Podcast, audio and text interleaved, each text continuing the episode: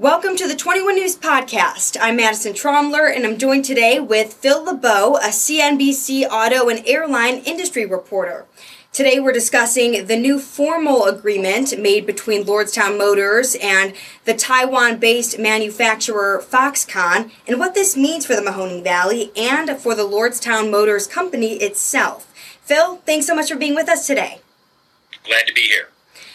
So, Foxconn and Lordstown Motors signed this new formal agreement called a definitive asset purchase agreement. So, Lordstown Motors has agreed, um, according to this agreement, to sell Foxconn the Lordstown facility for $230 million. But Right. we already knew these companies had plans to work together. So, does this make it more legitimate, or are there still questions about the future?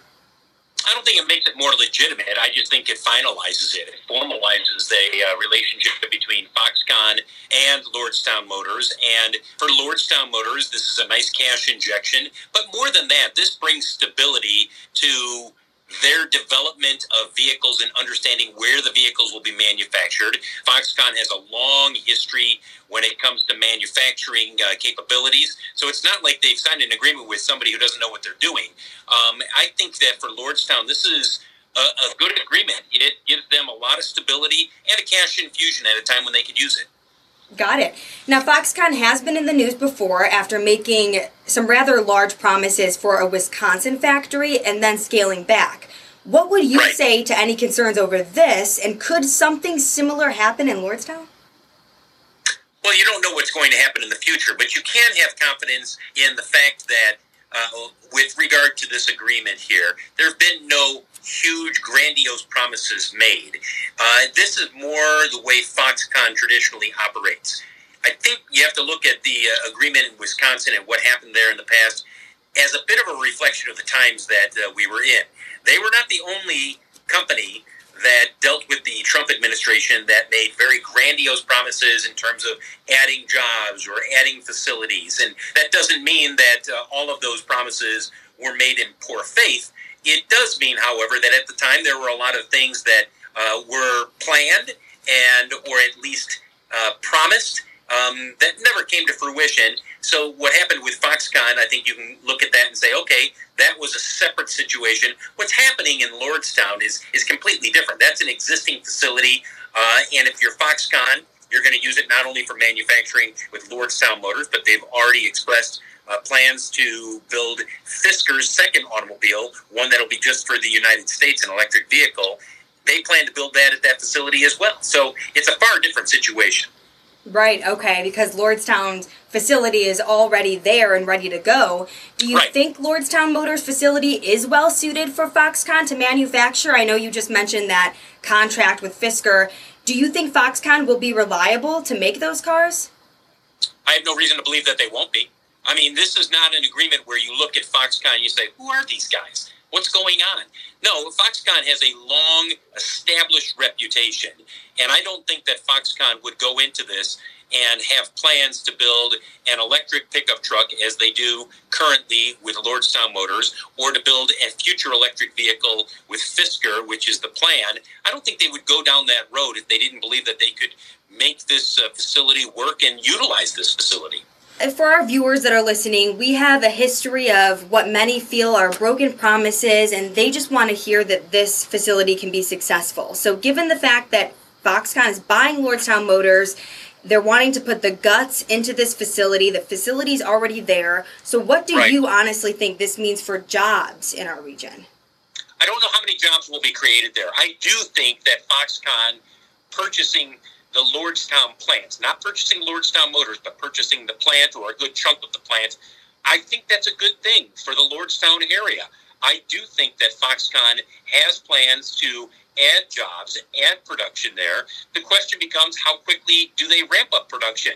Look, you're dealing with the electric vehicle market, and it's a market with great promise, but it's still underdeveloped promise. And at this point, it's hard to know exactly how many vehicles will be coming out of that plant. But I do think that Foxconn has every intention of manufacturing there. And I think Lordstown Motors, with this cash infusion uh, and with a different management team than the previous management team, has every intention of manufacturing and having jobs. that are consistent and good paying jobs in the Lordstown area.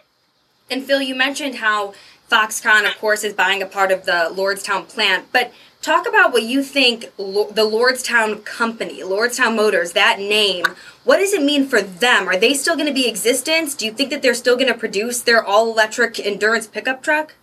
That's their plan right now. I mean, they report their quarterly results today. Uh, the plan for Lordstown Motors is to become a manufacturer of electric vehicles. And they still have plans for the endurance pickup truck. Now, albeit this is a company that's gone through a lot in the last year. There's an SEC investigation there, and so there's still some question marks there. But the new management team has has shown one thing consistently, and that is an intention to be as stable and have a steady path going forward. And I think if you live in the Lordstown area, you have to look at it and you have to say, look, I think the new management team uh, is planning on building an electric pickup truck. There's no indication that they're not going to do that. This cash infusion from Foxconn will help uh, a long ways towards uh, stabilizing uh, the operations. And I think if you're in that area, you have to have some optimism that Lordstown Motors right now is in a far better place than it was just a few few months ago. And do you think that what are the risks here? Do you think the only risk is really the market of selling these electric vehicles? Well, that's a huge one. I mean, that's a huge risk right there. They still need to have the SEC investigation finalized. Um, but again, that's the previous administration at Lordstown. That's not the current management team. Uh, they'll get past this investigation, and once they can focus almost exclusively, and I think that's what they're doing right now on the electric pickup truck, the question becomes do you have a model? Do you have a business that works with consumers? And we won't know that until we see the endurance pickup truck. For all we know, it could be a huge hit. It could also be something that is a, you know, fades away very quickly. There's no way of knowing until it rolls off the assembly line, and that's, you know, several months down the road. So we don't know for sure whether there, of course, will be the Lordstown Endurance pickup truck, but what we do know from what it seems like, optimist, optimism is showing that Foxconn will be in there. There will be people manufacturing vehicles. But what about the brand name Lordstown Motors? Do you think that Foxconn will scrap the name? You, you, a couple of things I want to clarify here. Foxconn did not buy Lordstown Motors. Foxconn bought the facility. Lordstown Motors is still a functioning, publicly traded company, and it's not gone away, and it won't be going away anytime soon. So the plan is for them to build their endurance electric pickup truck. Foxconn will be their manufacturing partner since Foxconn now owns the plant. Mm-hmm. So does that does that make sense? Yes, it does. Yeah. So so will will we see the endurance pickup truck coming out of that plant in Lordstown? Will Lordstown Motors be a thriving, successful automaker five years from now? There's no way of knowing what happens five years from now. Uh, there's only the, the intention and the promises and the good faith of both Foxconn and Lordstown that they will develop this vehicle, and there will likely be other vehicles as well. Now, whether or not we see this turn into a huge hit down the road, time will tell once we see the vehicles. And Valley Congressman Tim Ryan, he's calling this deal a blockbuster and the stuff dreams are made of. Do you think this is safe to say? Ask that question again. I'm a little bit confused by it. Yeah. So Valley Congressman Tim Ryan, um, he was going on record talking about this with a lot of excitement, saying it's a blockbuster and the stuff dreams are made of. This deal with uh, Lordstown Motors. Do you think that that's safe to say? I don't know if it's a blockbuster. I definitely think it's a good deal for Lordstown Motors. Look, they're getting a cash infusion uh, from Foxconn. They have a partner now when it comes to manufacturing. That's a pretty good deal. If you are if you are Lordstown Motors, given where they were just three four months ago, uh, now that they have an established manufacturing partner uh, I think this is a good deal from that regard. Whether or not it's a blockbuster, look, congressional uh, leaders will say that, and I understand his optimism. You'd rather have this than to have a, a plant completely shut down. So uh, there's good reason for them to be optimistic. Whether or not this turns out to be a big deal uh, down the road, it, that remains to be seen.